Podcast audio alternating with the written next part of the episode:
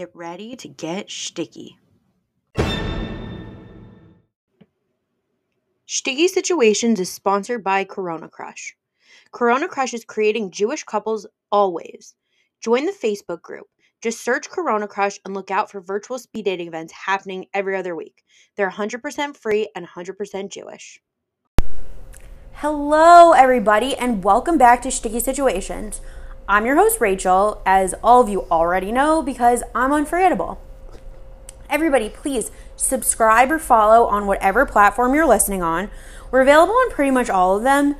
If we're not available on a platform that you would like us to be available on, then shoot me a message. I'm going to give you the contact information very shortly and I'll see what I could do for you. I, I'm here to please. I just want to entertain you and in whatever means on whatever platform that you want to listen on, I'm here to try to help.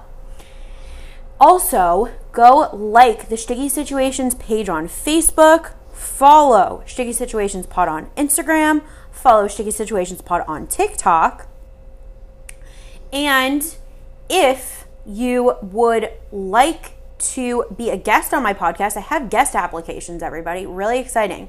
So I'm going to post a link somewhere on the Instagram, TikTok, Facebook page. But in case you can't find it, you can also send me a DM on Instagram. Again, that's at Shticky Situations Pod. Or you can also send me an email at Shticky Situations Pod at gmail.com. And someone from my team will get back to you quickly. Um, that also being said, if you would like to date me or any of my guests, single guests, only the single ones, um, you can also reach out. I'm gonna I'm I'm working on putting the links up so you don't have to reach out. But for now, just reach out, maybe peruse the Instagram page, and hopefully by the time this podcast is out, I'll have found somewhere to put the links. But I, I love a good Google form, so there are applications for those too. Um, so today I have an extra special guest, and yes, I know I say all of my guests are extra special, that's because everyone in Shticky Situation Nation is extra special and they're great people. So, again, that's a plug to come be a guest on the podcast. I want to hear your stories. It's great. It's fun. We commiserate together and we can laugh about it. And you never know. Maybe someone will slide in and want to date you, and maybe that will be your basheret or your soulmate. And I can actually be a matchmaker, which is like kind of what I would love, but we'll see. We're getting ahead of ourselves. But anyway, I have an extra special guest today. So, everybody, please welcome to the podcast my friend Miriam. Hi, everyone. Hi, Miriam. Thanks for coming. Of course. Thank you for having me. Before we start, I just want to say, like, Rachel is so talented. Every time I listen to her podcast, I think she has notes in front of her. She does not have any notes in front of her or any paper. And I'm just astounded because I always forget what I have to say. So, I am in shock. I'm really impressed. So, it's funny that you say that because I went, I was staying at a friend's house for Shabbos. Like, it wasn't even in my like community of like young people. I was at like a married friend's house for Shabbos months ago, and she invited a couple, like a few other couples for lunch, and I was telling them about the podcast because that's what I do. I just plug the podcast everywhere I go, and so they're like, "Can you give us like a little, a little snippet?" and it was Shabbos, so it's not like I could pull out my phone and like play it for them. So someone's like, "Do your intro," and I did it exactly, and everyone was like, "Oh my gosh!" I'm not surprised at all about that, but like, I'm still a little shocked that you don't have notes. Also, I just want to say that like I listen to random Bachelor and Bachelorette podcasts because like I love Bachelor and Bachelorette, and it's always been a dream of mine to be on a podcast. So thank you for fulfilling that dream. Oh, I'm excited. I'm here to make dreams come true, everyone. Shticky Situation Nation. I'm here to make your dreams come true. Just let me know what they are. But really, the only ones I could make come true are if you want to come be on a podcast or maybe being a matchmaker, but like you have to be interested in someone who's been on the podcast. But this is like bucket list. Like I can check this off my bucket list. Yeah. Well, I'm really happy that I could do that for you. Okay, so Miriam, tell Shticky Situation Nation just a little bit about yourself. Can you give them all the general things that I normally ask? So, your age, your location, and your relationship status. Um, okay, so I am 28. I live in Manhattan. And as my sister likes to say, I'm single like a Pringle. Although I never understood that because Pringles always come in like a, a canister and a stack, but I just like that phrase, like single yeah. like a Pringle. I think it's just because it rhymes. Probably. But yeah, Nothing else rhymes with single. yeah. I, I, sometimes I'm like, does that make someone sound desperate? I'm like, no, it's like a fun way to say that I'm single. Like, who cares? Yeah. Um, and I'm really loving living life right now. Um, just like enjoying spending time with my family and my friends. Um, yeah, I mean, that's really about. Well, actually, something also that's important to know about me is, I guess, like you'll better understand why I have views the way I do from this podcast is I'm a social worker and my mom's a social worker, so that's formed a lot of my views on dating and relationships and my past experiences. So I guess that's also important to know. Yeah, it definitely is. We like insight. Also, I'm gonna add another question for my intro, just so my my audience, my listeners can gauge more about my guests. Can you tell me your religious identification? Yeah, so that it's so funny because I feel like that's such a hard question to answer. You can like give a general, like we don't need like the specifics, but like I feel like with thinking back to all the guests that I've had on, because you know that I've had a broad range of guests, Right, like right. ranging from yeshivish to not religious at all. Um, I just think it's an interesting question. It usually comes up in stories, but it's an interesting question to ask from the get go that I'm going to add to my. Uh, I definitely think it's a really interesting question. It's just funny because like I I categorize myself as modern Orthodox, but I grew up in a family where it's just like okay, we're Jewish, we're Orthodox, like that's what we are. Um, and there was like no real title to it. But then I have friends and family members who say they're also modern Orthodox, and they're either more religious than I am or less religious. So I think it like I would categorize myself as modern Orthodox, but like there are certain things I'm stricter in and certain things I'm like a little bit more lenient in. So I think that's why I would categorize myself as that. But that's I mean, just for me, like it's such a hard question because I feel like people so many people have like asked me, okay, but go deeper. What does that actually mean? I'm like, I don't know. Well, we don't have to go so deep here, but just to give my like my listeners a little perspective. So you're dating in the modern Orthodox world. yeah. Yeah, yeah. Yeah. For sure. Okay. So, okay. So, should we jump right into stories? Let's jump right in. I'm so right in. excited. I'm so excited. I, Miriam's been saying like she's so excited to come on the podcast ever since like because she she's one of my friends from my neighborhood that I've talked to about the podcast like since it since inception. So I'm excited to finally have her here. it's not even that I have like that many stories. I just feel like I have stories that have formed who I am. And like you've just been talking about this podcast, and I've been so excited. and like our lives have just not matched up that we've been able to record. Yeah. And I'm just so excited. Like I told my family about it. I'm like, it's really. I don't know if you would call it like pathetic or weird, but I'm just so excited. No, I also love sharing. Like I, I like I'm very open about myself because I feel like experience is like what helps Yeah. people grow and learn. Again, that's like the social worker in me, but I, I just like I love talking about my experiences not because I love talking about myself, but because I feel like I learn from other people's experiences, so I just want them to learn from mine. I whether they were negative or positive. That's why I have this podcast. Yeah, I, I love you guys it. know I share everything, or pretty much everything. So I've learned a lot. Well, I actually probably knew like all the stories that you said, but I've learned a lot about Rachel from these podcasts. yeah, everyone knows a lot about my life, but it's fine. I like it. Yeah, it's great. I'm an open book. It's it's only weird when guys who I'm like dating or like towards the beginning of dating or just talking to because I, t- I, t- I tell them I have the podcast because I can't not tell them. It's even like tonight I had a um a, call right before we're recording and I told him I'm like yeah I have a friend coming at 7:30 but like I kind of had to tell him what it was. Also, I work a lot on the podcast. Like that's my side. That's my hobby. So my side hustle. so like it takes a lot of my time. So it's something that, and it's something that I put my schedule around also. So like I kind of have to tell guys about it. But it's weird when like sometimes I won't tell them the name. Sometimes I do, and I'm like just letting you know. Listen with a grain of salt. Like Yeah, but you know what? Like if they listen to it and they're like, "Oh my gosh, this girl's too much. I can't handle her." th- you th- know what? Like, me. they're not for you, and too bad for them. Like screw them, and you're too good for them. Oh yeah, no, I'm not concerned about that. It's more like if I say something alarming because I get caught up in a moment on a rant about something, and like yeah, sometimes I say I usually mean what I say on here, but sometimes I exaggerate. You know, But there's going to be a guy that listens to that and is like, "Oh my god, she got caught up in this rant, but like I want to hear more about what she said." Like that's what's going to happen. yeah, and there I'm have, telling you, that's how you're going to meet the guy you're going to marry. I mean, we'll see. Podcast guests, if you want to date me, like you do have to fill out the application. Like I have an application. I know. Miriam has seen the application. I think. I think I showed it to you. Maybe, but I've definitely heard a lot about it. Yeah.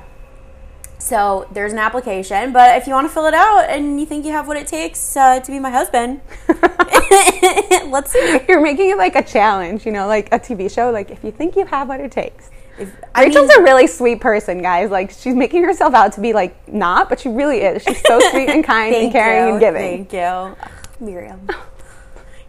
Flattering me. Flattery is the key to my heart. Well, One of the keys. But okay, sorry. We're we're I'm getting Miriam distracted because I Yes. I want to hear Miriam stories.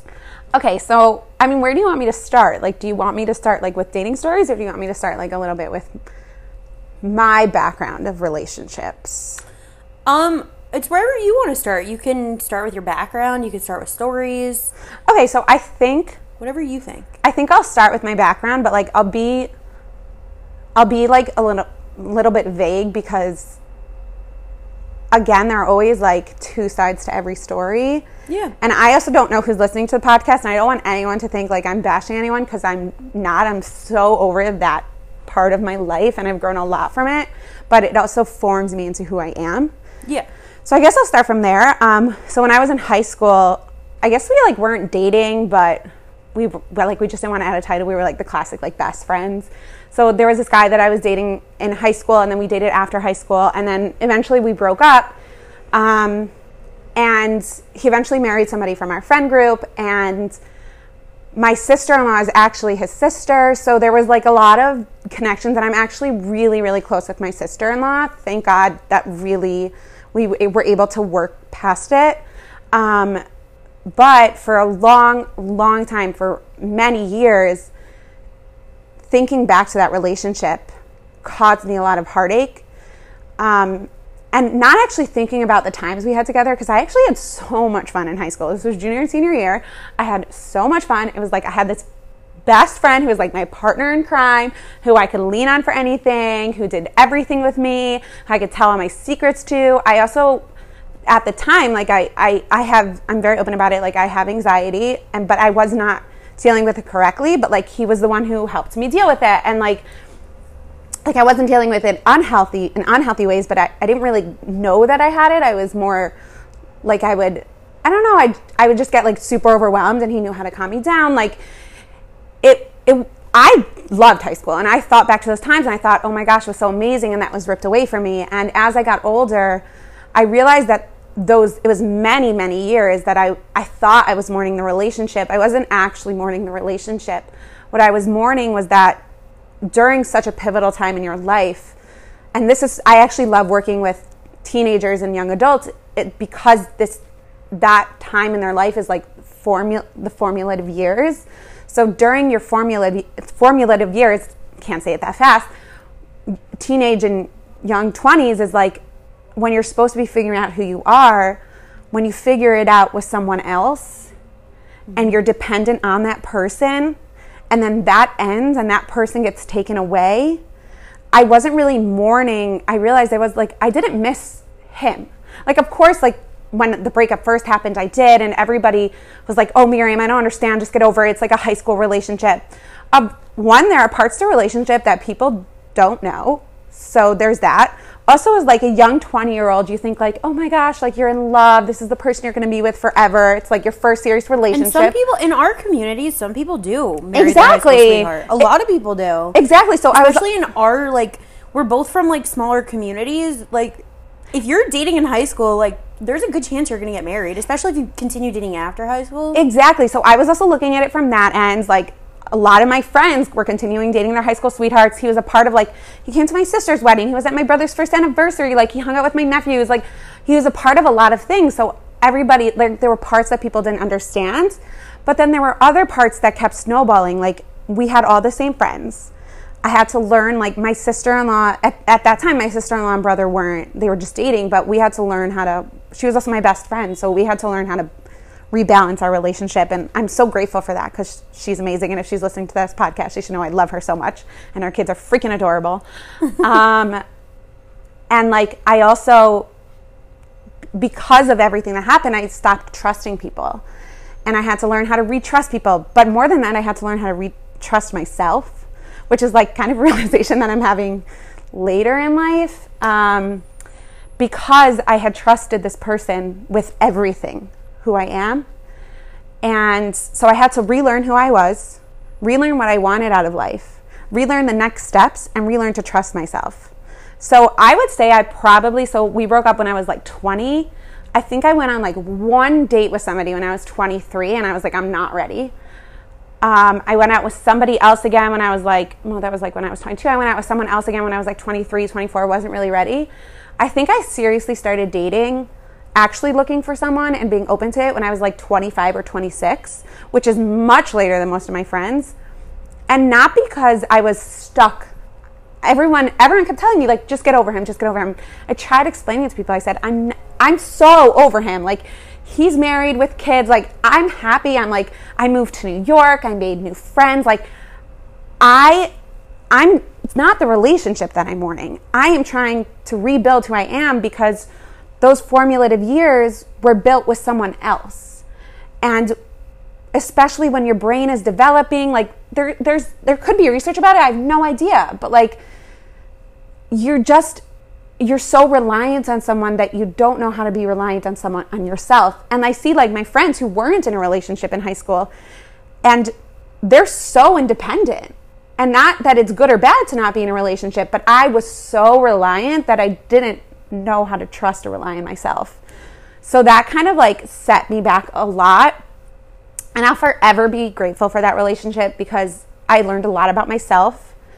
Um, and because of that, I actually am who I am today. I'm that's why I have the friends that I have because I had to learn to trust new people. That's why I am super close with my family because I would always like go hang out with him instead of building relationships with my family. And then I had to start building relation. I've, I've always been close with my family, but I had to learn to be. I had to start relying on them more. So I was closer with my family, and then I was closer with my friends. And what seemed really difficult ended up being really good. Um, so that's like a shortened, but also like vaguish version to say like that relationship formed who I am, but not because I was thinking about the relationship all the time, but because I was thinking about what was best for me finally and not for us. Mm-hmm. Um, because when you're in a relationship, especially in high school, you're like in la la land. You're like, oh my God, this is amazing. And you just forget about what you need to do for yourself. My mom even says it now. She's like, you forgot to form relationships with other people. Yeah. And I want to add, like, including myself. I didn't know who I was.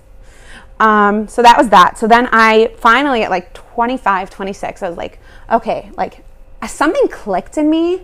And I was like, I'm ready. Like I had gone to college. I was a madricha, which is a dorm counselor in a post high school girls program in Israel. I moved to New York. Like my family's from Chicago. We are not a New York family at all. Like I'm very much an out of towner. It's um, okay. I am too. Yeah, like my friends can all attest to it. I'm like full on out of towner. I hate the term out of towner until I learn like yeah. I mean, I don't like classifying myself as an out of towner because yeah. that makes that makes it seem like we're inferior to the New Yorkers. Oh, I think it makes us superior. Just but I, but honestly, like it's like we're just different. Yeah, I always say it so like people know, like yes, I'm not same. New York. Like I think it's just you grow up differently. Like, yeah. not I, but some of my closest friends are from New York, and I actually have have no problem with New Yorkers. Or it's just you grow up differently, especially when you grow up in a suburb or a smaller town or yeah. a smaller place. Your mindset, you just like grow up differently, and what you value in life is just different. Um, yeah, no, I agree. Um, yeah, so then I moved to New York. Like I did all these things, and finally, I felt like I had really gained a sense of independence. And I remember well first when I was a when I was in Israel for the year I went out with as a dorm counselor I went out with two guys. One of them like it didn't work out with which was fine cuz he there was misunderstanding. And then another guy I said no to cuz he wanted me he wanted to live in Israel right away. And I was like I'm going back to America. I got to figure my life out. And then I get a text. A couple days later. I like found all these texts saying, um, I want to check in to see if, um, if it paid for you guys to meet. I said, like, this is from the guy who's setting us up. I said, no, I'm just a little confused because I'm still in the same place. And he, apparently, the guy who was setting us up was like, oh, he just wanted me to check to see if you changed your mind.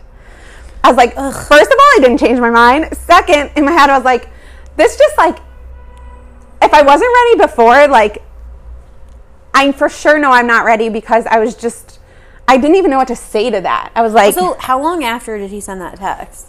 um, it must have been a couple months after. Ugh. I hate when guys just assume you're going to change your mind about something. Yeah, he was like, I hope, I was hoping you had a change of heart. Like, maybe he really wanted to go out with me, which is really nice, but I was like, There's no point. Right. And that's also when I knew, like, okay, I also am not ready because I wasn't even willing to, like, talk about it or think about it. I was like, mm, no, I need to figure out myself. This is about me right now, not about him. Yeah. Um, but that to me, I was just like cracking up. That's why I took screenshots because I was like, this is freaking hilarious. I have to send it to my friends. Um, then when I got back, so I moved to New York. I can't remember like the order these happened in, but I have like a couple of crazy dating stories. Do you want me to get into that? Sure. Um, we love crazy dating stories. they're like some of them are just insane um so uh, again i think when i first moved to new york i was 24 so i i wasn't dating yet like i remember i was still telling the story about my ex to my friends and i would cry and i would be emotional but again it was because i felt lost like it had nothing to do with him it had to do with myself so then I think like after two years of living in New York, I finally went out with someone. And I don't remember the order that this happened in, but there was one guy I went out with, and we actually went on three dates. It was really nice, but I just, I wasn't feeling it. Like the second date, I had gotten blood taken, like not on the date, but before the date. he brought me water. Like he was super sweet, but like it was the type where it's just like, you know, you meet someone and you're like, I can be friends with you. That's, yeah. that's kind of like where it ends. So the third date with him was actually the best date I've ever had. Like it was really fun. Like we went mini golfing and we went to like a Dave and Buster's type place. But it was fun because it felt like I was hanging out with a friend. Like it would feel like I was hanging out with you. Yeah. I was like, okay, this is fun. So I ended it with him. And a couple months later, we were on, you know, like the Tina single Shabbaton that that like young couples started a couple Kind of, years yeah, ago. yeah. So I went on that first one. I was invited to go on that first one by one of my married friends, and we because we're like sort of the same religiously. He I don't know if he knows the story and if he's listening, if he will now, but like my brother and sister-in-law are neighbors with his brother and sister-in-law and I told them this story and I've told the story so many times, so he probably has heard it at some point.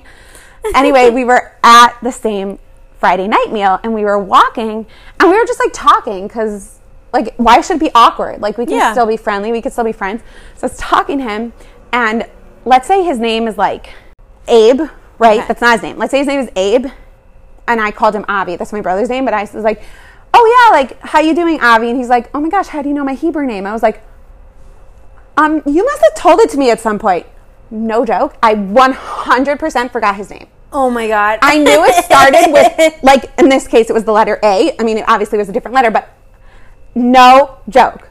That's so funny. I got so lucky that I accidentally said his Hebrew name. And then um, my roommate was going to go out with him. And she was talking about him. I'm like, oh, you're going out with Avi? She's like, that is not his name. I like, it's not. Like, I, I am so bad with names. Like, it takes me forever to remember names to the point where, like, I'll be going on a date. And I used to say to my roommates when I lived somewhere else in Manhattan, I would say to them, I'd be like, who am I going out with tonight? Oh What's my his God. name? Like, I am so, not because I have a thousand guys texting me, but because I am so bad with names. I hear you though because I don't save guys' numbers and I usually give them code names to talk to like my friends about. So my friends are like, "Oh yeah, this guy, this guy." And I'm like, "Yeah." And then I kind of forget his real name, but then I remember it. Like sometimes I have to like But really I don't even back. go out with the person and I forget his name before I go out with him. And my roommates have to be like, "This is his name," and I'll have I'll have talked to him. No joke, five minutes before. like I am so bad at. I got so lucky. To this day, I still call him Avi. Oh my gosh. Like I ran into his sister-in-law, and I'm pretty sure I called him Avi.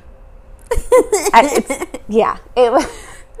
that one was just like a funny one, but if he ever listens to this, I don't know if he'll know who it's him because I didn't use his name, but Yeah, everybody uses code names. It's like a Yeah. thing. I mean, I don't. I just say the real name, but Except everybody, I just have to tell you on um on so we we just finished when we're recording, we're like a week past Simchas Torah. Yeah. And at Simchas Torah, I was at a meal and I was telling a story about the like stories from a podcast, and I talked about my pet boy Summer, and one of the girls, and I said the pets names, like the two different pets names that were like both having to do with Jewish food. I, I already told these stories. If you want a refresher, go back and listen to previous episodes. But but my friends knew the pet boys as dog guy, horse guy, and cat guy. So one of the girls at the table, once I said the names of the pets, the girl's like, "I know dog guy." So then, Oh my gosh. the whole night I went around introducing her to all of my friends as, As dog, dog guy's guy? friend. and all of my friends knew, and she didn't even flinch when I said it. I'm like, guys, this is dog guy's friend. by the way, I wasn't there, but I could totally see that happening. Yeah, like I called him dog 100%. guy. Like, why would I say his No, but you going and introducing her as dog Oh guy's yeah, friend. I was like, because she's she's nice, she's friendly, she's like she doesn't live in our neighborhood, but she's looking to move here. So we walked from our meal to a party afterwards, and we were walking around outside. And I was like, "Oh, I'm gonna find my friends. You're welcome to come with me. Like they're all nice people." So I would like, I found a friend. and I'm like, "Hey, guys, this is this is her name. I I introduced her by her name, and I'm like, she's Dog Guy's friend. you know that if she ever moves here, that's what she's going to be like referred to as. She's right? Dog Guy's friend. Yeah, she knows. I mean, DGF. That could be your nickname. Dog Guy's friend. Yeah, DGF. she was cool about it. She was cool. She's funny. If you're listening, I hope you found it as as funny and you were actually Probably thinking about in her head like, "Screw you, Rachel." no, she seems really nice. I'm joking. Yeah, so I just had to tell you that. I like that story. um, like another short one is I went on a date with a guy. I had when I first started dating, I had this like place that I specifically took guys to, and I was like, "This is a one and done." But like, you know, this Wait, you planned the dates? it was from he, the guy's from out of town. Oh, okay. But also, like sometimes the guy's like, "Where do you want to go?" No, I don't like that question. I don't like That's it either. But peeve. but this was also when I was like at the beginning of dating. Oh, okay. I don't mind it, but sometimes I'm like, I don't care. You pick. But this was also like probably the first two or three guys I started dating after like my whole life saga. Which, by the way, like, yeah. So I, I don't know. It's it doesn't bother me, but I do want the guy to plan. Um. So anyway, I used to. I told these this guy about this. Um. You know that like I don't know if it's still open, but this like game cafe place. Yeah. Not the one on the east side. No, there was one in Midtown. Yeah, uh no, there's another one like farther away. Uncommons? Yeah, by the commons. So that's where I was like, okay, this is perfect because I already said yes to this guy. I like it was like a family obligation or something. I don't remember why I went out with him. And even though like my parents don't force me to do anything, I just like I don't remember why I said yes. Anyway, I it's like the perfect date because like you don't actually have to talk. You can just play games the whole time. Anyway we went out afterwards. He was like oh what train are you taking? And i was like i i asked i think i asked him what train he was taking first because in my head i was like i swear if he says the same one as me i'm going to take the other one i'm just going to go uptown or downtown or go the other way or east or west i do not care and i, Oh I was like, because. I just he wasn't a bad person. He's actually a really nice person. But I was like, I was so freaking bored out of my mind. Yeah, and you don't I was like, I was spending more time with him. So he was like, Oh, I'm taking this train. I was like, Okay, perfect. So I have to take like I don't know, like the three, whatever it was. And so I literally like we said goodbye. I went downstairs, like walked down the train steps, waited three minutes, walked back up, and just walked around the area. It was so nice. I got some ice cream. It's really nice. That's just like a fun little tidbit. But I have a really good story from that place. Okay. Let's hear it. I went out with this guy. Don't remember his name. So we'll just use Sam. Okay. It's not Sam. I have a friend who's Sam, not you. Okay. Already he was running like half an hour late. That's annoying. Which I understand. People run late, like there's traffic, whatever, but like you don't even tell me that you're running late. Like at least I've had dates where the guy's running late and he's like, I'm so sorry, like I got stuck in traffic, like I missed timed it, the train was late. Not a problem. Just let me know. Didn't even let me know. Okay. That's rude. Yeah, it's just that to me is just rude. Like if I'm running late with my friends or my family, I'll be like, I'm running late. It's just just be courteous. Anyway, we went to this commons place because I was like, I don't. This was a YU Connect date when I had first started YU Connect, and I was like, I didn't really know how to filter out good or not good guys, and I was like, I think I still don't. I I've gotten better at it, but it's still really hard. Actually, I my friend used to be my shotgun at YU Connect, and she did it for me. Yeah, so my friend is my shotgun YU Connects. So the matchmaker. So basically, it's a it's an online. I've I've talked about it before, just not by name. It's an online dating platform that you pay for, and there's a matchmaker that sets up dates, and they send you matches. It's like right. It's like any dating platform. yeah, usually not great matches, in my experience. I think you have to have a matchmaker who knows you though. Yeah. I mean, so far my friends only sent me one guy. And he's been okay, except for I think we've been dating for two months now, and we've had one phone call. Oh, that's not. Yeah, I think I'm gonna close the batch. he lives in California also, so it's oh. like I don't even have time. I mean, you get to go to California. Why not? We've had one phone call. Oh, okay, I'm not fine. booking a plane ticket. He could book it for you. He could come here. I just I find that like when it's a friend, you can then tell the friend. At least with my friend, like I, I told her like this is why this doesn't work. I need a guy like this, and she she listened to what I had to say as opposed. I mean, I think like with any matchmakers anywhere, you need somebody who knows you, whether it's on a site or in person. yeah. Um. Anyway, so I went out with him. I think we like. First of all, he didn't know how to play like any games, um, which was fine. I taught him how to play the games. I don't remember the actual dates so well. After like an hour and a half, I was like, oh, like I have a. Pa- I was in grad school, so I was like, I have a paper to write. I gotta go. so I was like, I am done with this date. Okay, something you should know about me, and any of my friends listening will know this, especially if you knew me the first three or four years I lived in New York, more mostly three. I am terrible at answering back texts. I've gotten much better now, but it used to be like I could go, you know, there's like this joke of where somebody goes, "Oh, I'm sorry, I was in the shower. Like I just saw your text from two years ago." Yeah. Like, there's that literally was me. Like I did not answer back texts, did not answer WhatsApps, and not because I was ignoring the person. I would either open and forget to answer, or just like totally forget or not see it. I, I was just terrible. Um, I've gotten a lot better, and my friends can attest to it that I've Yeah. gotten better. Miriam was pretty good at answering my text according to Yeah, I because I was like, especially um, COVID, not really, but especially I think when I moved, I I moved to a different part of the city of Manhattan. I kind of was like more. I don't know. I just like was meeting more people, and I needed to try and be in touch with more people. And I was like, I need to make the effort. Let me tell you, it's really exhausting, especially when if you're busy. But I'm like, you know what? I can do it. And now that I do it, it's like second nature. Yeah. Um, I didn't know that when I wasn't doing it. Um, anyway, so my friends can really attest to that. This one was not so bad. So I, I, I found the screenshots because I used to know these texts by heart, but then Oh I forgot gosh. them. Okay, so I get a text from this guy going, this was at 1021 in the morning on a work day, on a Monday. this was the next day. Yes. Now, keep in mind, I used to work at a day school, and this is when I was in grad school. So, when I was in grad school, I was an assistant teacher. After I graduated, I worked in a position that, like, I was by the computer more. I had, like, a little bit more flexibility. Even with that flexibility, I couldn't really, like, answer text back during the day, even though I, like, was by the computer and I could WhatsApp from the computer just because I was so busy Yeah. especially when you're an assistant teacher and you're working with kids. First of all, you're not supposed to be on your phone. Second, if you're like having to think about an answer to something, I cannot put mental energy into anything and I I like hyperventilate when I have to tell a guy no. Especially like back then I was like I can't do this, I can't do this, I can't do this. Um, and I will take full responsibility. I sucked at answering guys back, like terrible at it. Sometimes I would take days.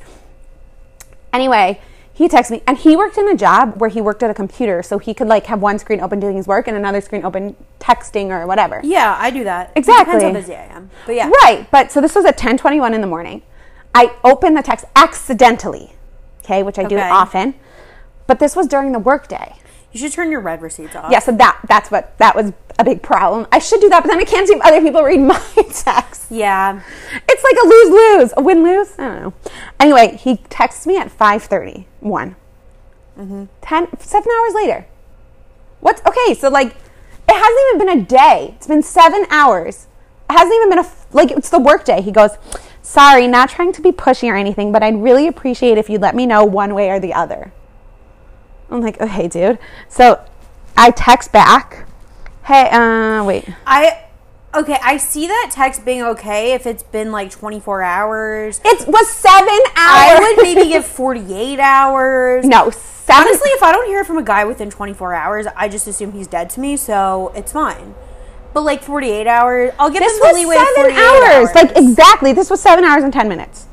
yeah, no, and it's like in the middle of the workday. Yeah, he Like- didn't even text me at like five Like o'clock he, in the afternoon. He could have waited until like 9 p.m. yeah, like I got home from work at four thirty, five o'clock.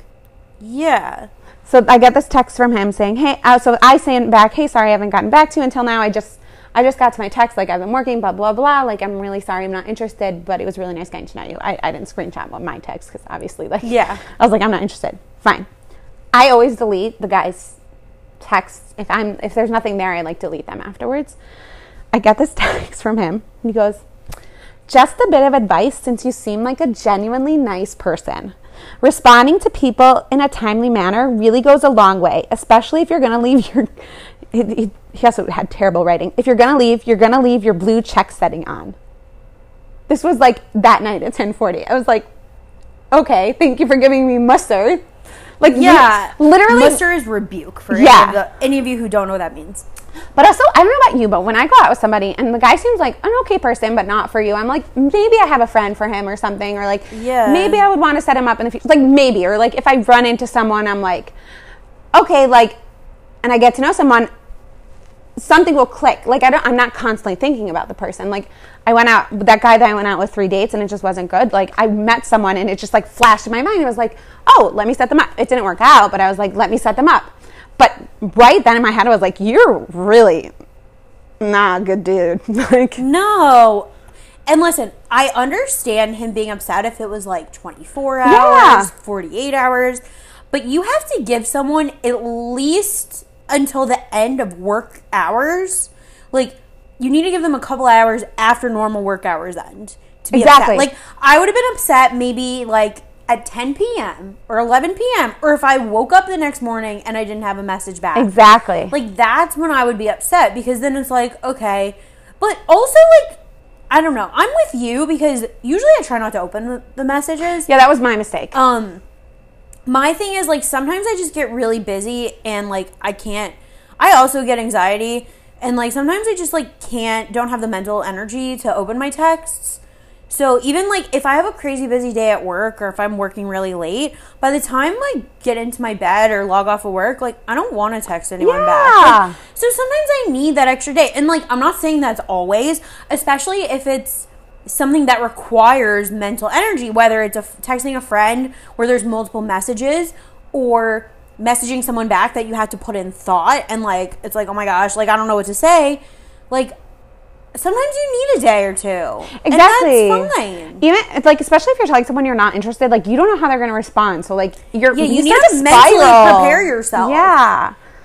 The- the- between his first text and this text, it was 12 hours. It gets better. Oh gosh. I text back. I say, I apologize.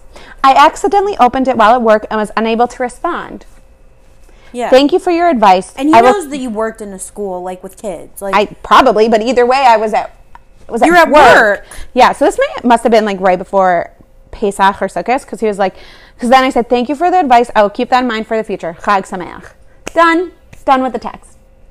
oh no. that's what oh, you no. think, right? Oh no. Yeah. Clearly is not getting the message. I don't want to argue about this, but literally I read that sentence and I was like, dude, we went on a one hour and a half date. We're not like a couple. Like What- you what- like what does he want from you? You apologize. I know. And I'm like, I'm like, what are I And you gave a valid reason. Exactly. But also look at this, like you could tell I've deleted the Oh the, my God. the chat Yeah. like three times because I think the messages, like the conversation's over. Yeah. But I'm like, dude, we are not in a relationship. We've gone out for an hour and a half. Like that's less time than I spend on a TV show that I like. Like, Yeah. we. I, I'm not invested in this. What are we arguing about? Like, I don't understand. I don't know. I, I'm no joke. I told this story so many times because I thought it was so funny that I used to know these texts by heart. I don't want to argue about this, but I think you probably could have found the 30 seconds necessary to respond to the text as a common courtesy at some point during the eight or nine hours that followed that instead of making me wait the entire day. Chag Sameach. He honest, uh, he definitely wanted to have the final word. And I was like, I was like, okay, dude. That's when you just like leave him on read. Right. So I didn't.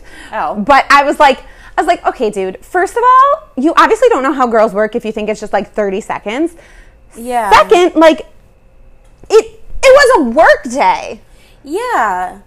And listen, I am a fan of calling people out on their BS. Like, I call boys out on their crap all the time. But, like, in this scenario, like, okay, uh, like, this scenario is just a little bit ridiculous. Yeah, like I've gone out with guys before and they don't answer me. Like I'll text them and they'll text me and I'll te- whatever, and we'll be texting for a little bit, and then at like ten in the morning, I don't hear from them again till like six, seven p.m. But like that's normal. I call them out if it's been days. Yeah, that's Because normal. if it's been days, you could find 30 seconds to text me.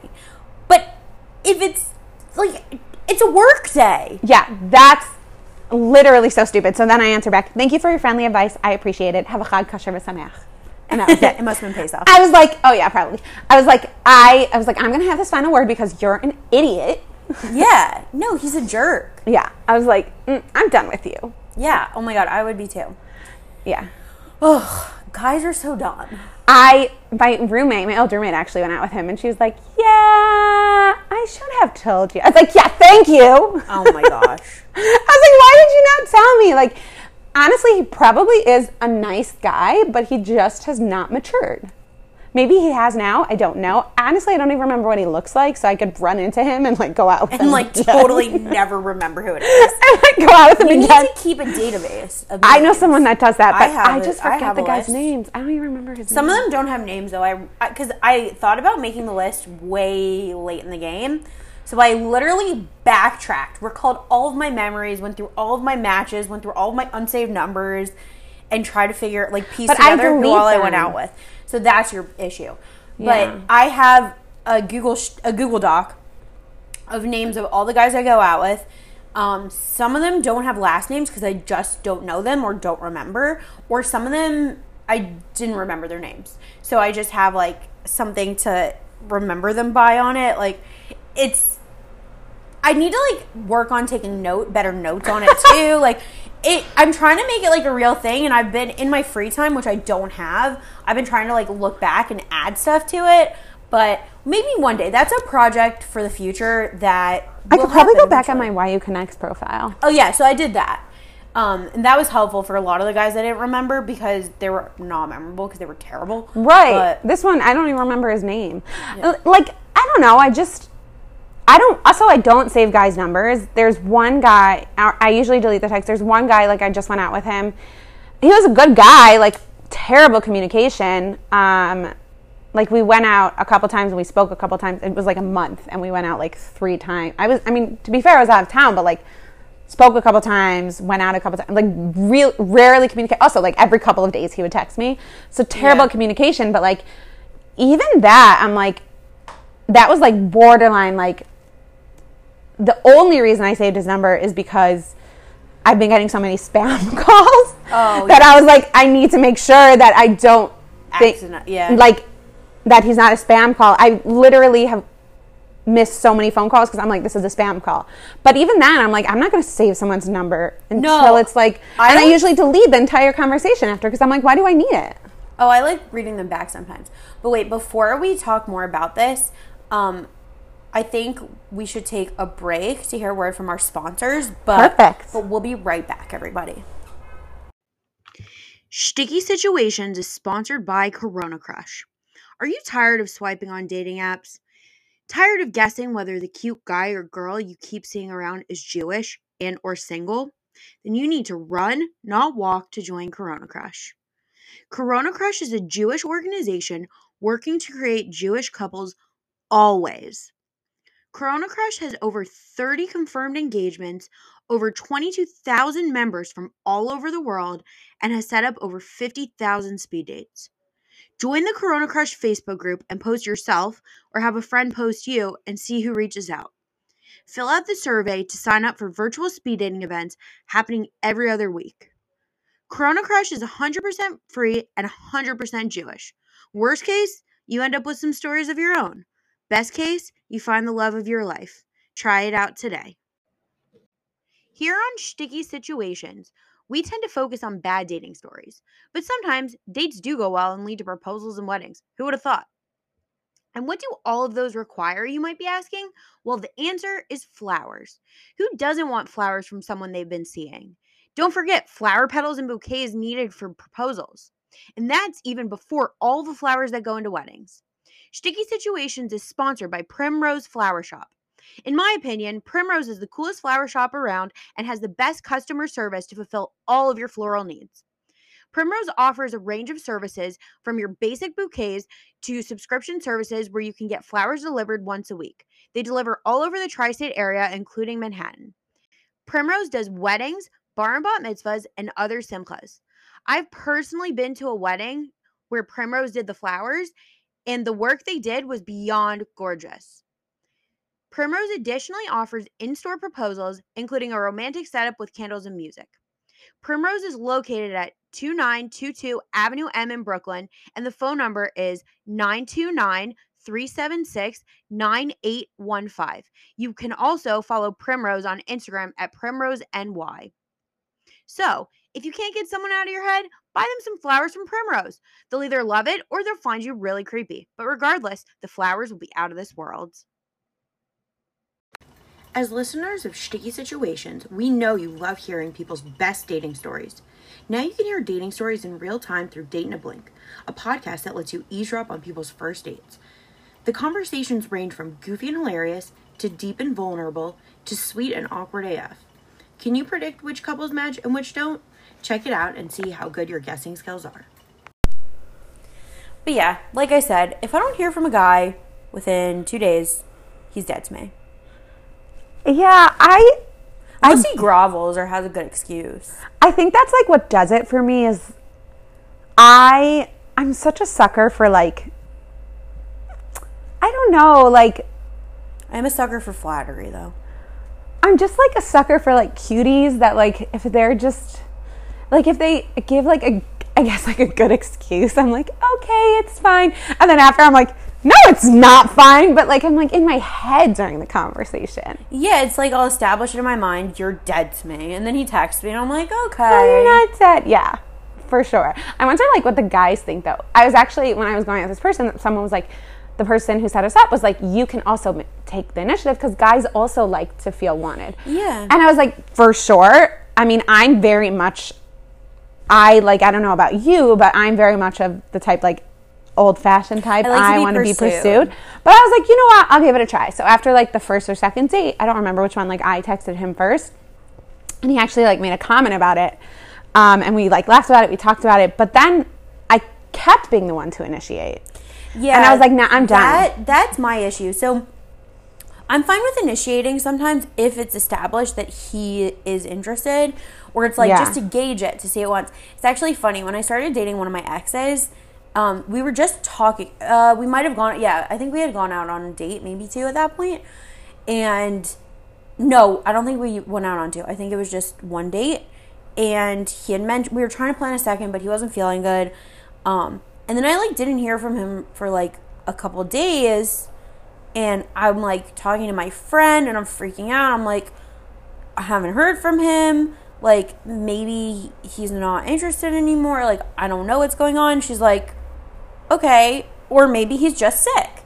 Cause like he had mentioned that he wasn't feeling good. right Um, and then I said this to like two other friends, and because everything up to that point had been like great. Like he was so good at like texting me and communicating and all of that. Um, and like wanting to make plans for a second date, but then like we had to see. I think, I think it started with me having a COVID exposure and then him getting sick, and that threw a, our plans for a loop. But then I like wasn't hearing from him. And I'm like, what's happening? And then like I start to spiral, and like three of my friends are like, or he's just sick. And then my friend's like, if you're so concerned about it, like why don't you text him? Right. And like ask him how he's feeling. And you want to know what? It turns out he, was, just sick. He's like, I'm so sorry for not like texting. I've been like sleeping on and off, like really not feeling good. And and then you know what? After I texted him, because I, I was like, hey, how are you feeling? Like I think I just texted him, hey, how are you feeling? Um, and then we ended up set he set up because he was still sick, but he set up a video call with like we had a video call because this was like during the Omicron surge, so like not really we didn't we wanted to play it safe in case one of us did have COVID. Um, so yeah, so sometimes he's just sick, or sometimes he wants to gauge your interest and hear from you. Yeah. But if it's consistent, like like I say, if he likes you, you'll know. And like a guy Mm-hmm. who likes you, Right. And unfortunately, like, as much as we don't, like, people say nobody plays the games or like the games are annoying, everybody plays games. Like, that's what happens Yeah. when you're dating or when you're going out on dates. But, like, I remember saying to this person, like, I don't, I know you don't mean to be playing games, but like, this is what you're doing. And it's really annoying and it's really frustrating. And I agree that, like, one or two times gauging where he's at or him gauging Mm-hmm. where you're at is fine. But then, like, once that continues, it's like, I mean, at least for me, once once I kept being the one to initiate, I was like, I'm done. And I just then waited for him to initiate because I was like, I I'm so checked out already that like I don't even know if he's interested. I was like, I don't think he's interested, and I don't want to keep like I don't need to pursue something that somebody is not interested in me. But I do agree that like it's there's nothing wrong with checking in because the guy also like I mean I have lots of brothers like they love feeling wanted like by their Yeah. wives or like when their wives text them to see how they're feeling or like their girlfriends or like how they're doing but they also need to make the effort like they also need to it yeah, needs to be like, reciprocal people are busy, but I've learned from my past relationships, like one of my other my like main ex, he the time we were dating, at, at least at the beginning of our relationship, was like the busiest part of his the busiest part of his work year. And he wasn't doing a job where he could just look at his phone. Like he wasn't sitting Yeah. at a computer looking at his phone. And he was working 12, 13, 14 maybe more hours a day. And you know what? He still pursued me. He still texted me. He still called me. He still like was in communication with me. And like really if he wants to, he will. yeah that shows you're interested Yeah. agreed 100% yeah I agree with that I have one more story Okay. Let's hear it. Um, so this was also another like matchmaking site guy, and I don't know why I said yes because his profile said must be strict with tznius. So it's tznius is modesty, so must be strict with modesty. Now, I'm not an immodest person, but like I wear short sleeves. My skirts usually go like right above my knee. Like I but must be strict with tznius. I was like, that sounds very controlling. Yeah, I don't like that. But okay, I don't know why I said yes. Don't ask me. It must have been an impulse thing. I must was have. he cute at least?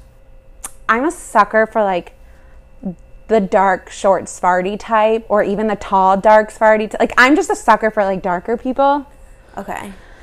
Um, so he, I think that's what he looked like. Like they can be short, they can be tall. It doesn't matter. But like, Like you the want dark you like the. Sfardi look. yeah, but like I also, I've also found other guys attractive too. I'm But a like, sucker for black hair and baby faces. Right. Like, but like even if they're not right stuck for you, like you'll say yes. Like that's Yeah. my problem. Like, Like if your hair is as dark as my hair and you have a baby face and you're cute, like right, and he could be like the most wrong person for like Yeah, every guy that I've gone out with that has actually been sort of good for me has been the opposite of my what I'm a sucker for, and I've been like, wow, this is actually great. And then every guy who I've gone out with that is not good for me has been like the one that I'm like, oh, so cute. yeah. Um. Anyway, so I don't. That's probably why I said yes. Also, I may have been on this thing of like, it was probably shortly after I started dating. I was like, I'm just gonna say yes because I was really scared. And it, sometimes, like my roommates would talk me into like, Miriam, you just gotta do it. So I'd be like, I'm just gonna do it. Really regretted it. Anyway, I I was kind of not so nice, and I went on the date in a tight, tight skirt that went right above my knee. On purpose? Totally.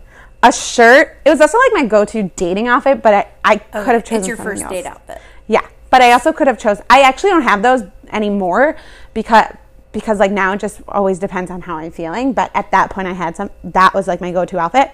But mm, a shirt that went right above my elbow and a shirt that went right below my collar. Now that's usually how I dress, but like I can also like I'm all for in an environment where there's a certain dress code like you got to be respectful. Yeah. So like if you're working in a job or like you're going to a certain community where they expect you to dress a certain way like you have to be respectful. So I knew Yeah. that he was expecting Like I always wear a skirt to shul. Exactly. When I go to the synagogue or any other like religious institution, like I wear pants. I don't only wear skirts. I always make sure to wear a skirt if I know I'm going somewhere religious. Right. Like I I oh I only wear skirts, but like at at certain at certain synagogues like my skirts will be longer. As opposed to like at the synagogue that we go to, sometimes it's like it's shorter. And I, I just I'm all about like being respectful. Also like I'm all about on the first date being true to who you are, but also like don't go crazy. Um but I was like, you know what? screw this guy. Like, I'm gonna put him to the test because I'm gonna have fun because I know this isn't gonna work out. Anyway, he picks me up. It's raining. We're supposed to like get food and go eat at like a park somewhere, but it's raining. So first I say to him, I really like I have this thing against unless you're seriously dating someone or you're like been dating for a while, against going to a restaurant and people seeing you and everybody start talking. Like I just don't I I because I know that everybody likes to talk and I just I don't like answering questions. So we went we were gonna go to this restaurant to pick up food and i was like is it can we just like go for coffee or something he's like i'm really hungry and i was like okay i guess we'll go for food so we went for food i refused to go into the restaurant he just like was picking it up and coming back in the car and i remember texting another guy one of my guy friends being like how do i get off of this date it's been 10 minutes i want to leave already um anyway he comes back in the car we like ended up so sketchy. I don't know why I was okay with it at the time. Because there was no park, we park we ended up parking the car somewhere and just talking in the car and eating. Which like would seem normal, but like looking back I'm like it's like on the streets of New York. It's it's weird. Yeah. Anyway, Why didn't you go to like a park? it was raining. Oh, it was raining. That's Sorry. we were supposed to go to a park. Okay. Um, well, you know what? I ate froyo in a guy's car once. Like it was during COVID, and there was no indoor dining, This was before and there was no outdoor dining either. This is Why didn't you go to a park, Rachel? It was raining. I think we were going to sit on the bench outside, but it was raining, so we sat in his car. But we opened the window because it was Literally COVID. pointless. It was COVID. We were social distancing. Oh my gosh. ay, ay, ay. Um, anyway, so we get, he opens the food and he was like, they forgot to give us your food. And I was like, that's, I, I wasn't even that hungry. I was like, that's okay. Like, I don't need anything. Also, disclaimer, like, I have no shame when I eat. Like, I'll be eating at the Sabbath table, at the Shabbat table, Friday night dinner, and someone will serve like chicken legs. And I'm like, guys, I'm eating with my hands. Like, you can't eat this with a fork and a knife. Like, I have no shame.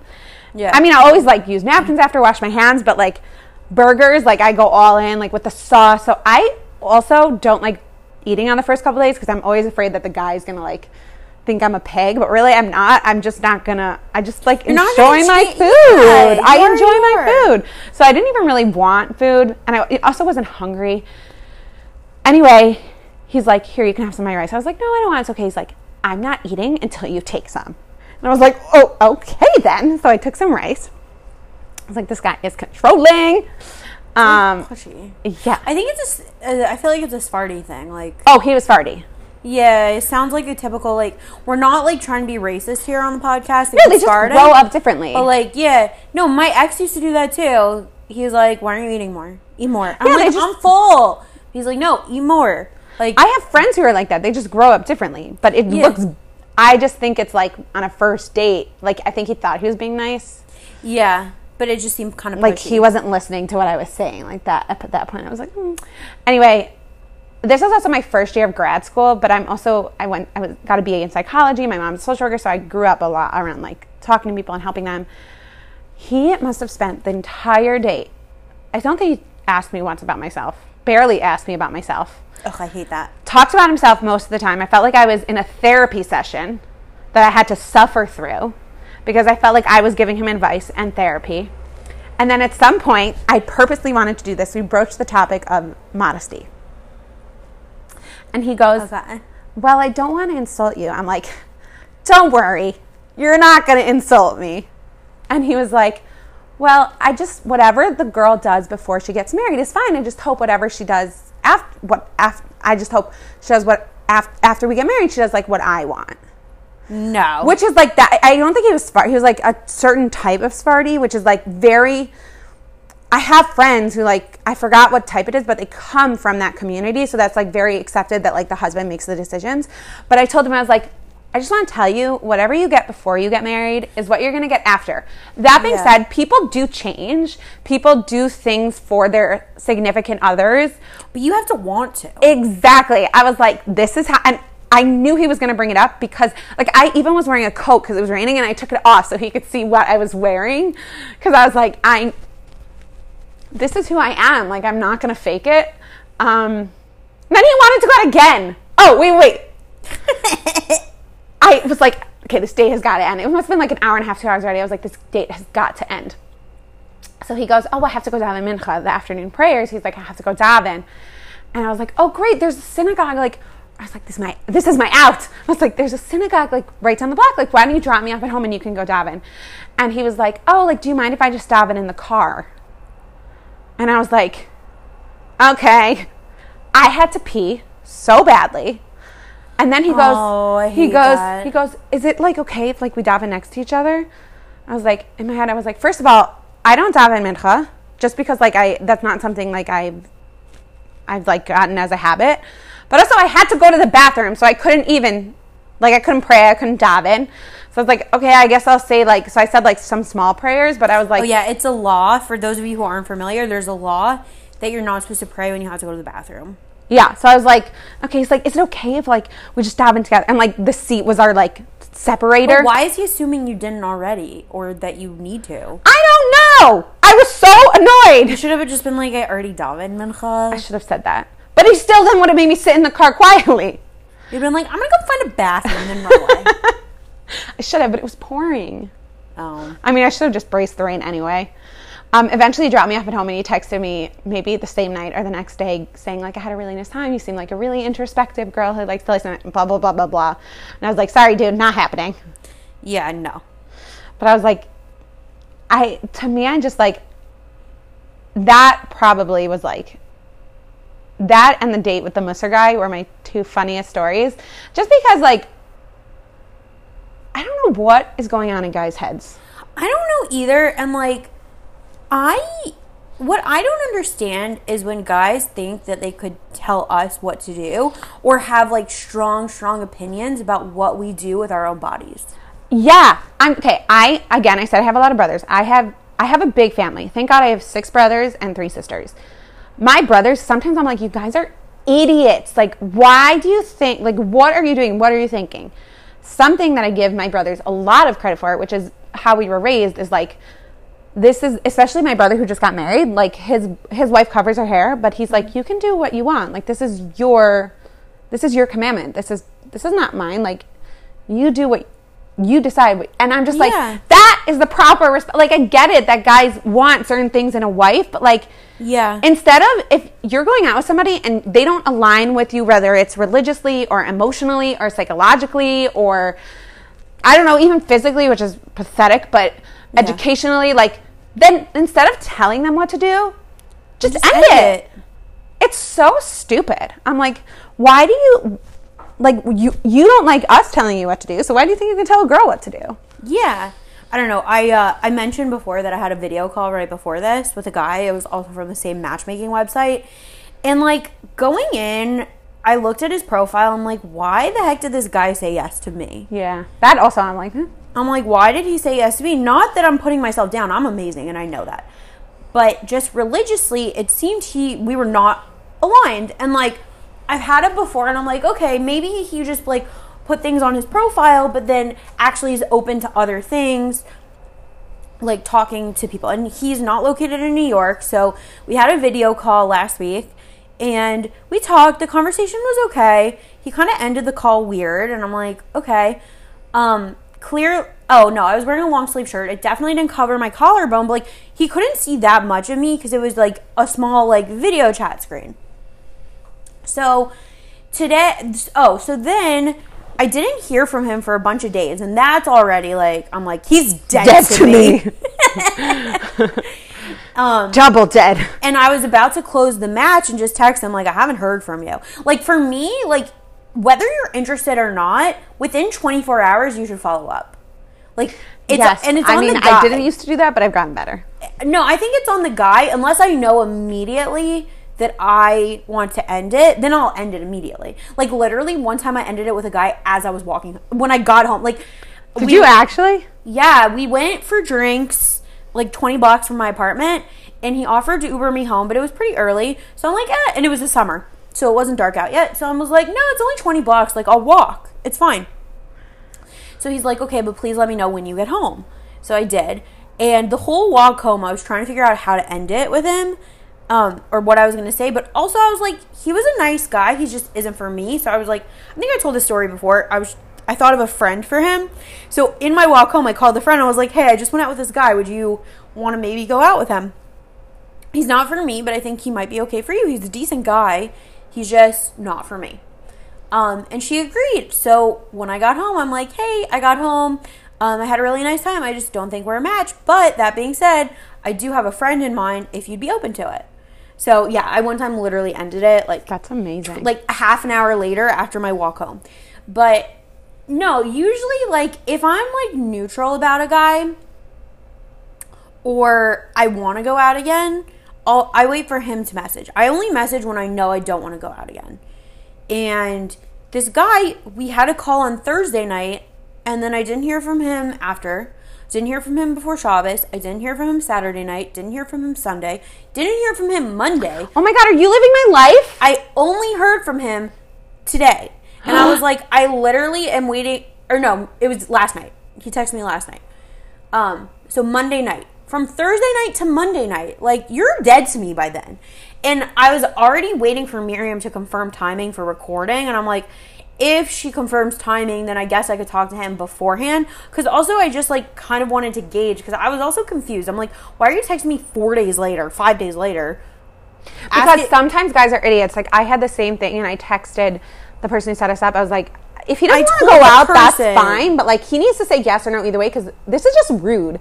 And he like called me and he's like, no, like, how are you doing? And he wanted to go out again, and he just like didn't think that he needed to follow up. It didn't end up working out with him. But sometimes guys are just dumb. But it's that's not an excuse. I I'm just saying guys are stupid. I told the matchmaker, and I was like, also, I just don't think we're a match religiously. Like he keeps like, okay, so like, for me, I'm very modern. I keep Shabbat, I keep kosher, but like certain like things, like I can tell when you're too religious for me. Like he's like.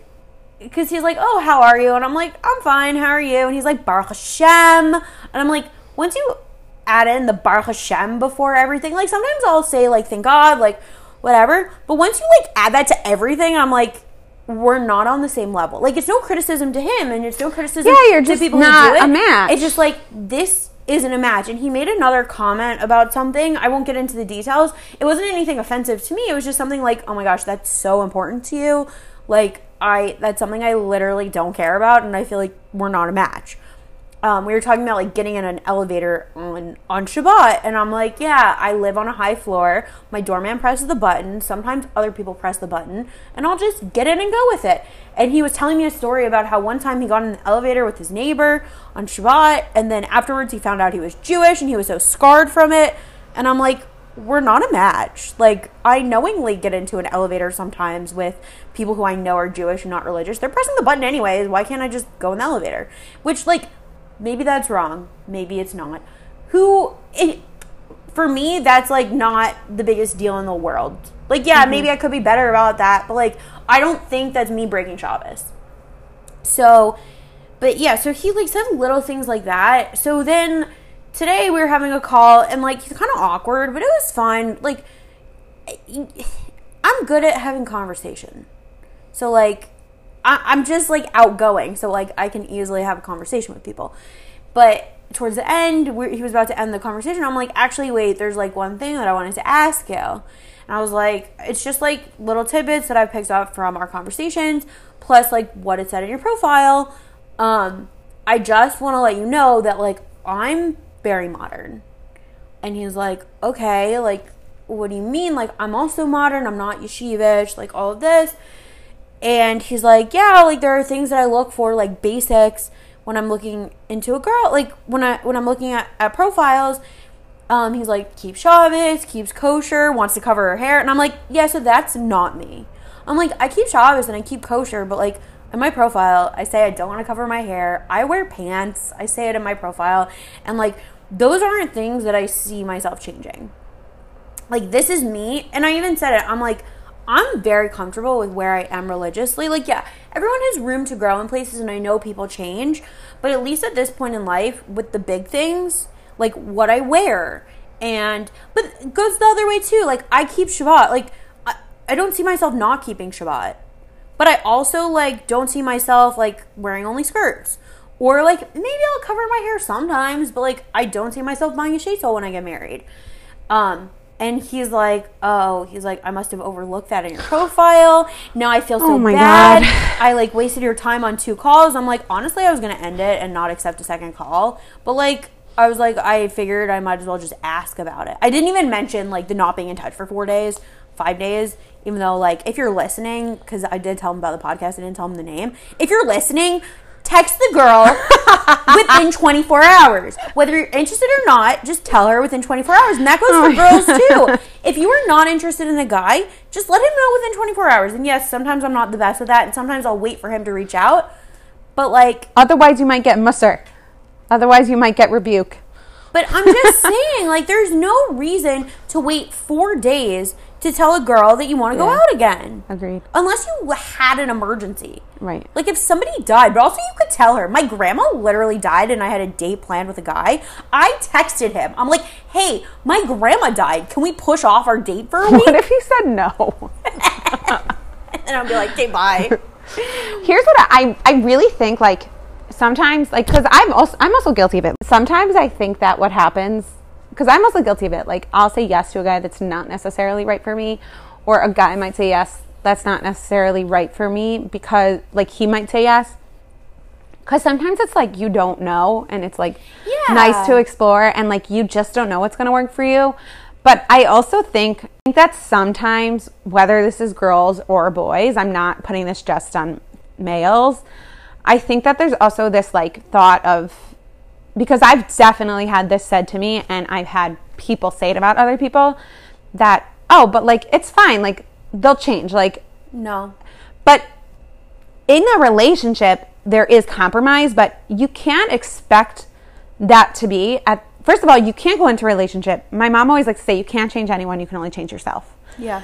And meaning like the person who needs to change in a relationship is like you need to change how you're thinking and you need to change how you're looking at something. But you also can't go out on a date with somebody expecting that they're going to be willing to compromise all the way at the beginning. Like compromise isn't necessarily changing who you are, it's just finding the middle ground. Yeah. But that doesn't happen until you're like actually in a relationship with someone. And I think that it's okay to go out with people that aren't necessarily who you think are at your level or like not exactly what you're looking for, but with an understanding of like if this works out, like there needs to be time for that compromise and that trust to build, and that can't just happen on the first or second date. Yeah, and it, if it's big things that are deal breakers, then end it right. Like I learned that the hard way, and like my previous relationships that I've talked about, like I learned it the hard way. Even if someone says they're changing, like you have to go based off of who they are now. Yeah. And like if you grow together, you grow together, and people do change, and like it happens. But you shouldn't go into something right away knowing that there's a huge difference if that is your deal breaker. Like if this guy was like, "Oh yeah, that's not a big deal that you wear pants. Like I do my thing, you could do your thing. Like I just want to date a girl who I know is going to have a kosher home and like and meaning like help me like we'll build a kosher home together, keep Shabbos together, like all of that stuff and have the same core values even if some other values aren't the same, then that's one thing. Like I'm fine dating a guy who's more religious. Right. I'm fine dating a guy who like leans a little more to the right than I do.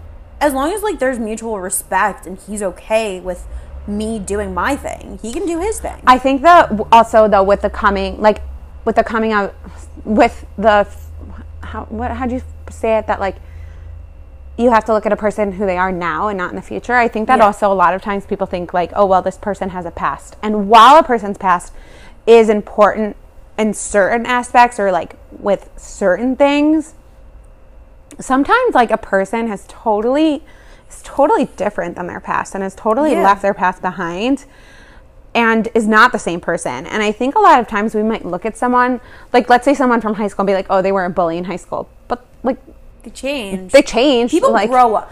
I don't. Yeah. I think people at the core are still the same person, but I think people change what they do, and I think they mature and they grow up, and like Right. I don't know, just because somebody like went through college partying, wearing like booty shorts and not keeping kosher, doesn't mean they're Doesn't- not religious right. now. That has nothing to do with it. Exactly. I think I think you're right. I think it's important to look at who a person is now, but like realize that there are little puzzle pieces like Yeah. like not that it's not okay. Not I'm not saying if you wear booty shorts and you don't keep kosher, you're a bad person. Right. You do Right. you. We're not I'm- saying that. I'm just saying someone who's looking for someone who's religious. You can't look at someone's past and be like, "Oh, they did all of this in the past, so how do I trust them now?"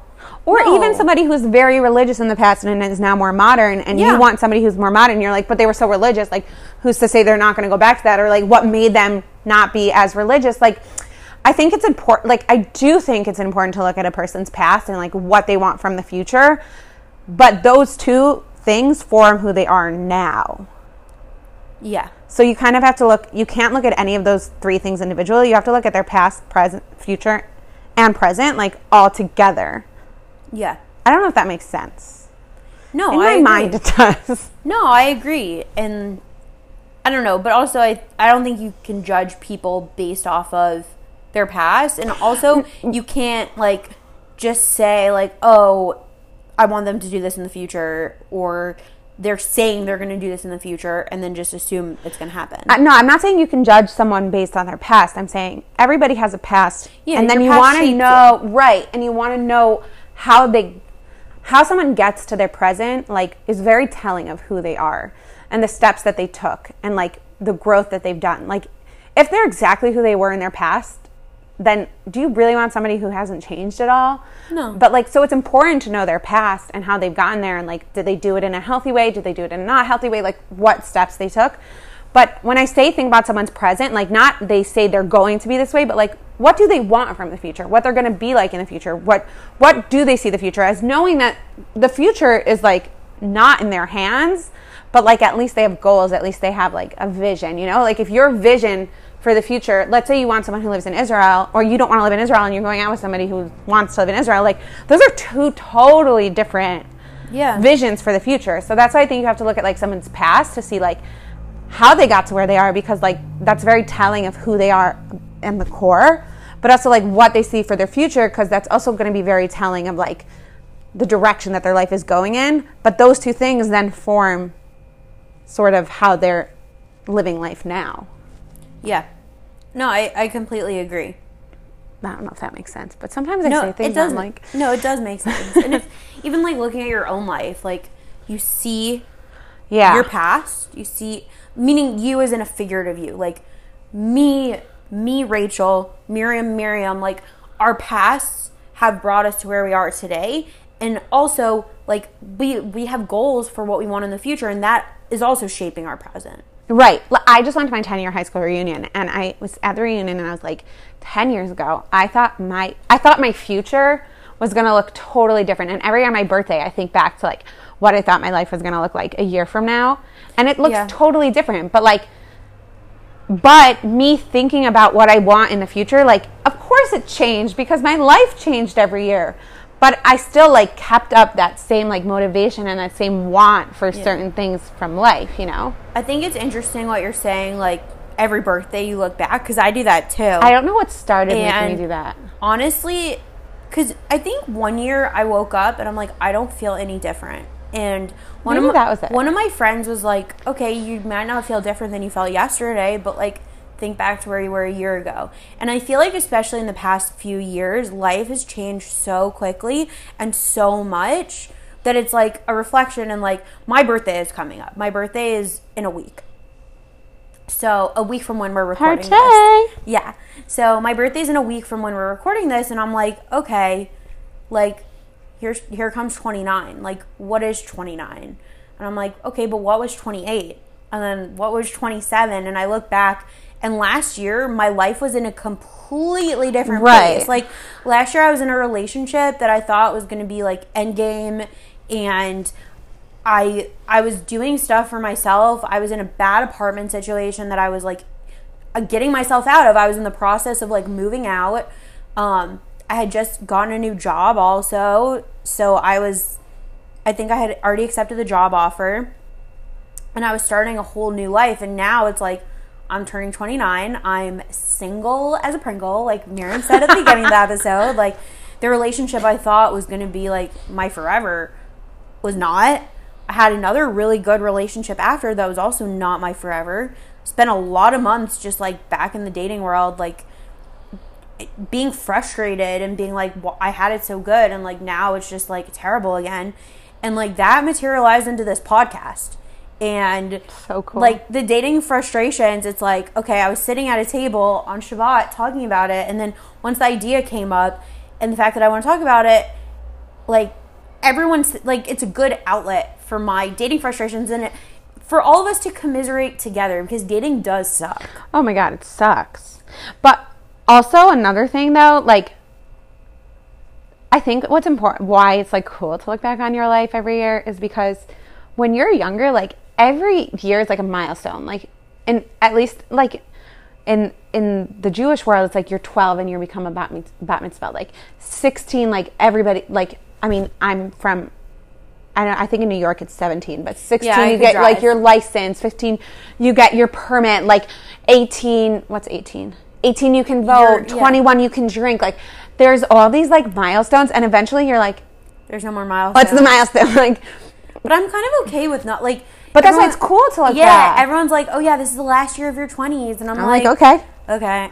My friend 30 and flirt. Is that what people say? 30, 30 and flirty, flirty. 30 flirty and thriving. Yeah, that's what people From say. uh, 13 going on 30. One of my friends was like, yeah, 29 is going to be our chaotic hot mess here. And I'm Yeah. like, I'm okay with that, but like, we'll see. We'll see what happens. I don't know Also- 29 is going to be. I think 29 is great. I actually think, like, for me, 27, 28 have been my best years. But also, this is like a little plug for my sister in law's magazine. Oh, yeah, please plug. Um, and it's about, like, your 20s and being, like, really exploring who you are. So, my sister in law is amazing. Her name is Leslie. She has a magazine called Atarie. Um, I always get the name of her company wrong because it used to be, like, style and consulting, but it used to be a boutique. But now it's just a consulting fir- firm. But it's like more than that. She's really, really cool. I always say to my brother, I actually always say to her, I'm like, why did you marry my brother? And she's like, for his hair and his money. And I'm like, and he has none. So again, I mean, I love my brother to pieces, but I literally am obsessed with her. She's been in my family, thank God, for very long. So her thing is called Atarie Style Consulting, and she has this magazine called Atarie, which is named after my nieces Atara and Allie. And she's this is her third magazine coming out.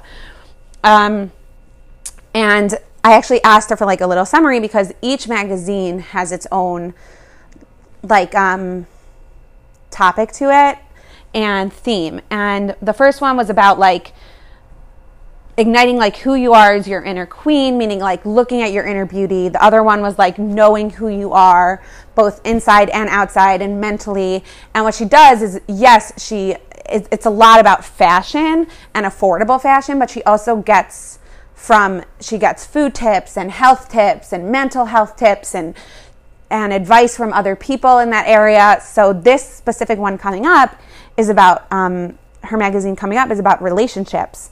So I asked her. Um, so first, I want to say like I wrote an article for the. I wrote a feature for the magazine, a very condensed version of my story, but the whole premise, and I took out this paragraph, so that's why I want to say it now. But the whole premise of my magazine, of not my magazine, of my feature is that you're there's all this pressure in your 20s to be to move on to the next stage of your life.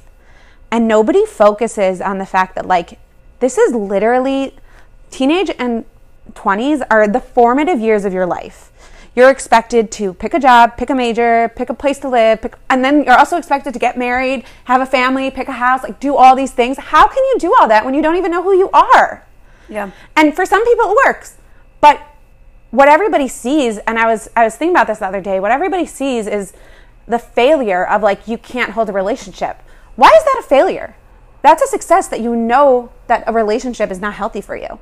Why can't you look at the successes that you do have? That you graduated, that you have a job, that you're living on your own, that you're happy, that your mental health is in a good place, or you're getting to where you need to be. So, and the paragraph that I took out because like it didn't really fit with the feature was that I actually had um somebody that I know told me they said because I was I was talking to them about like where my life is, and she says like the TV show Friends, which I'm sure everybody knows. It's about these six people in their 20s who and it shows them going through their 20s and into their 30s and having their like classic like rachel has her 30s birthday and everybody and those milestones um, but it talks about that their 20s like they don't have it all together their life is like literally a crazy show they they're they can't keep relationships they can't keep jobs down they have house it. They have job's a joke. You're broke. Your exact, love life. their love life's deal. DOA. Like that's literally what it is. And then after ten years, when they're all in their thirties, they're finally, except for Joey, they're finally. So joke around that Joey's a kid, but they finally all have kids or are married or have stable houses or, or stable jobs. But what the show is like, then this somebody somebody tells me, I was like, oh my god, that's so cool is that it's okay to explore and it's okay not to know. And I think that that's why it's so fun to look at your 20s and be like, yeah, that's right. I'm 29 and it's going to be a great year. And when you enter your 30s, okay, so what? You're in your 30s. Like now is the time when like I can really start figuring out what I need because 20s is when I figured out who I was and what I needed. 30s is now going to figure out figure out like how I'm going to take what I need and move forward with it. Because you it's and you can't do that at the beginning of your 20s you're not you're not there in life yet. Yeah. anyway so the magazine it's like so great because it's about it's called mirror reflections and it's going to focus on the relationships we have with ourselves and the world around us um, she said there are many talented contributors writing on topics such as style fashion design body image interior design personal organization dating and marriage event planning infertility overall health and wellness and more so the whole magazine is about relationships but the whole premise of the magazine, which I think is so cool, especially this relationships one, is like there are so many aspects of our lives that are relationships that aren't necessarily have to do with a relationship of one person to another. It's also about a relationship you to yourself and you to your body or you to your mental health. And I think that unfortunately in today's world, like and it's not just in Judaism, by the way. I took a class in grad school. It's in, it's in so many cultures. Like it's in Muslim and Christianity and Chinese and like cross culturally. Like what takes over, everybody thinks the only relationship that you need is with a significant other, and that takes over everybody's yeah. life, and they forget that there's more to a person than just being with another person. Yeah. And it's not just in Judaism. Like we like did we watched videos on it and studies and it's cross culturally that's how it is. Like talk to anyone on the street their parents are like so when are you getting married? Like everybody. Exactly. And like it's really about eh, and that's why I think it's like so cool that you're like, you know what, 20s are gonna, 29 is gonna be like the year when we're gonna have fun. Because you know what, let it be fun because yeah. it, it, it people forget that you have to have relationships with other things in your life other than someone else. Yeah. And honestly, like looking back at a year ago, like yeah, I was in a really like happy ro- well, it was towards the end of the relationship, so verdict is out whether it was happy. Maybe I just thought it was like a rough patch and we were figuring things out. But yeah, I was in a relationship. I had a partner. I had someone who always had my back. And it's funny because last year I was like interviewing for jobs and this year, I'm also starting to interview again for jobs. It was a situation, not for this podcast, um, but I'm looking for a new job. And I was thinking to myself, I'm like, okay, a year ago, I was interviewing. I had this like support system. Like, like yeah, I have my parents, and like I told my parents, I would talk to my dad after all of my job interviews, and my mom also. Um, but I would also call him, and like I would call my boyfriend, and he was the one sending me like good luck and that I'm gonna kill it and that I got it. And like when it came to the time to negotiate my contract, he's like, no, you wanna ask for this and that. And like, I know how to do it. I'm an independent woman. And like, I was almost 28 years old at the time. Like, I, I had gone 27 years of my life without having a relationship. Right. So this time I'm like, okay, I don't have that support. Like even like setting up job interviews, I was like, okay, but then I'm like, wait, there was one thing in my life that I didn't have last year that I have this year. That and like last year I had just moved to a new neighborhood and I was like getting my bearings. I wasn't so happy in my apartment. Like that contributed to a lot of my happiness in the neighborhood. And I moved out of the apartment. I got a great group of friends. And like I'm like I do have a support system. I might not have a boyfriend, but I have like It's different. all of these really great friends and great connections that I've made and I'm like, okay, like it's not a secret that I have a job interview. It's like, okay, I can tell a couple friends. It's like, yeah, I have a job interview this day. Like like it's exciting. It's like I can talk to friends about my anxieties about it. I don't need a boyfriend to talk to about it. So like you're saying, like other relationships are very important too. It's not just the one relationship. Right, and I think that that's just like in society in general. By the way, it's like that's what I said. It's not just like religion. Like there's this focus on like you have to be in a relationship. You have, but like yes, it's important, but like it's also important to figure out who you are first and to build a relationship with yourself. And like it's really beautiful. I have friends who got married right out of high school and they're very very happily married and they figured out who they were together. But then I have like my cousin and her husband like I love them so much. They they got married and like he was just short of 30 and she was in her 30s and they both grew individually and then figured out who they could be together. Yeah. So it's both types of relationships, and both are individual in their own way, and both have their own beauty. But everyone, like, and, but you, someone would see the relationship where they got married later and be like, oh, that's so sad. They were so single for so long. And I'm like, why is that sad? Like, she, she got to explore and do all these like some of my friends who are married are like you've gotten to do all these crazy and fun things that we'll never get to do not that they regret being married but like you got to look at like instead of looking at the difficult side like yes it is difficult to be single and yes it is difficult not to have that other person but you're right there are other support systems Yeah. you know and people forget about that Yeah. and I mean, I can only say that because like I've gone to this place where like I'm ha- like I'm happy with who I am, but I don't know. It just made like I see people who like literally are down on themselves all the time, and I'm like, but you are such a great person. Yeah, you like sometimes it's okay to be down on yourself. Yeah, Sometimes. Like, you I- have to be. I get in my funks all the time. Oh, it's me like there's too. no guy out there for me, but I'm like, wait, but I have so many other things going for me that like when it when it's supposed to come, it'll come or it won't, and I'll die alone. literally and, like, say it'll happen. Literally, I say all the time, I'm going to be like that fun older single aunt. Like, okay, God forbid, but yeah. I'll we all get yeah, we all get like- in our funks. That's how it is. But like, I really think a lot of that is because of the pressures of society, and Mm-hmm. they forget to say like, okay, so you didn't get married when you were 22. You got, but look what you did do when you were 22. You graduated college. You got a job. You moved yeah. to a look at different what you city. did in your twenties. Exactly. That's that's what I think. Instead of people think, looking at what you didn't do, they have to look at what you did do. Yeah. I know that was a Yeah. very big segue. Yeah. Okay, so Miriam, I know we just gave a lot of advice. oh, also, I'll put up the website. Miriam's going to send me the Yeah. website information for the magazine and her article and everything. Um, Also, my sister in law's on the front of the magazine. She's so gorgeous. She's so pretty. Don't tell her I said that, but she knows it. I tell her all the time. I'm like, you're so pretty. I'm so jealous. Um, She's also like has the best heart. Okay, I'm gonna stop talking about her now. it's okay. my brother's fine.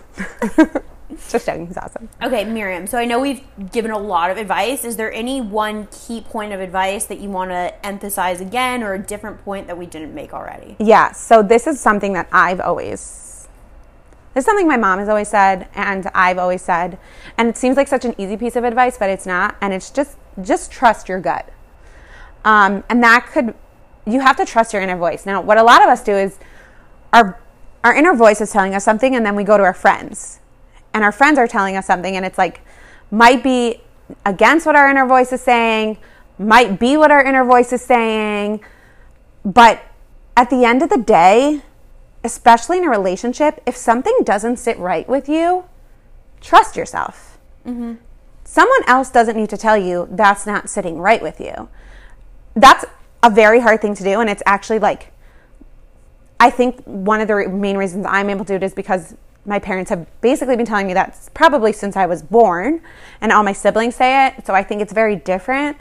But I, unfortunately, I think a lot of things that people do in a relationship is something doesn't feel right, and their friends know it doesn't feel right, but their friends can't say anything to them because, like, or their friends do say something and it creates like tension, or they can't say anything because then that's going to be a bad situation.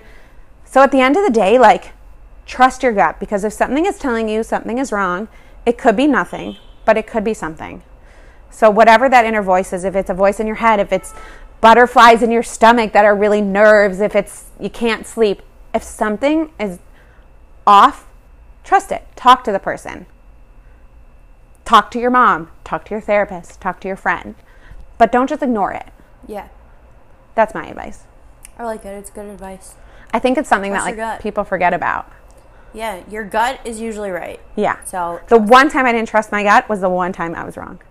Not because I'm saying I'm always right, but like I'm telling you that inner voice, there's something there, and it's telling it's something there. And sometimes it needs to be like hashed out and I need and I talk to someone to help me figure out like what that feeling is or like what that inner voice is saying, but if something feels off, it feels off for a reason. It's not just off because you, you want it to be. It's like if you feel somebody's following you, you feel like Yeah. you're weird, you have that feeling for a reason. Yeah. I agree. So that's my advice. Okay. I like it. Thank you. And then, Miriam, finally, My tagline. what is your Real Housewives tagline? Okay, so I had I have like two, but I was running them by my I was running them by my mom, and she's like, Miriam, one of them like doesn't make sense, and one of them does. Like one of them has to be explained. So the one that has to be explained that I love is it's not that you can or can't, you already are. Meaning like you if you think you're not succeeding in life or you're not doing what you need to do, like look at the steps that you've taken to get there already. Like if you think that you can't be in a relationship, like look at the work that you've done on yourself or look at how much you who you have a relationship with. But my mom was like that is and she's right. Like it, it really goes deeper than just that. Um and so this is actually something that I've been telling myself a lot lately. My mom has been telling me a lot lately because I moved from a different place in Manhattan and that was a really scary decision. I had I um I made like a professionally I made a couple decisions that were scary. I've been making a lot of decisions that are scary but right for me. And this is like what my mom keeps saying and I, I love this phrase. It says, if you continue to do what you've always done, you're gonna continue to get what you've always gotten. So I think that's really my tagline. Like, eh, change is scary and change sucks, Yeah. but change can also be really great. But if you don't, if you don't go for that change, whether it's in a relationship or it's in a job or it's just in trusting yourself, then you're just going to continue to be the miserable or the bored or the whatever person that you are Yeah. which is what was happening to me when I like was in my early 20s. I I was just continuing to be in this rut and then I was like I don't want to be in this rut anymore. So I started working on myself. And then it progressed from there, but I'm a big that's my tagline. big fan of change. I mean, it's scary. I hate change. Change is it's so like scary. so necessary, and that's what I was saying. Like I made so many changes in the past two years of my life. Like it's crazy, but like it's gotten me into so many different places that I would have never imagined two years ago. But change also lets you know your worth yeah, and who supports you and who's there for you because when you make a change in your life, whether it's right for you or not, the people that stand by you are like you know who is like true to you in your life. And you also know like I I can do it. Like I can do difficult things and I have strength in myself. yeah, So yes, that's my tagline. If you continue to do what you've always done, you're going to continue to get what you've always gotten. I like it. That's good. From my mom. I like it. Well, Yeah. Miriam. Thank you. I'm sorry that was so long. It's okay. I hope everyone has enjoyed our words of wisdom. It's a lot. There's a lot there. It's a lot of good stuff. So, but thank you for coming on Thank the you for having This me. I'm great. so happy. I've been waiting for this. And buy my sister-in-law's magazine, everyone. Yes, I'll I will include the link She's in so cool. in the um the episode. Also, I'm the editor, so if you find a mistake on it, it's not my fault. Well, everyone, Shticky Situation Nation, remember like us Like, on socials. subscribe. You know, reach out, fill out the applications if you want to be a guest, date a guest, or date me. Um, and everyone buy Miriam's Sister in Law's magazine. Again, we'll link that. Um, but yeah, Shticky Situation Nation. And you know what? I'm going to add something. yeah, add But you didn't say your dating advice things that you usually do. Do you not do Oh. that anymore? Sometimes I do. I can Oh. say my dating rules. If he likes you, you'll know. If he doesn't, you'll be confused. Um, if he wants to, he will. Only reciprocate and no chasing. Yes.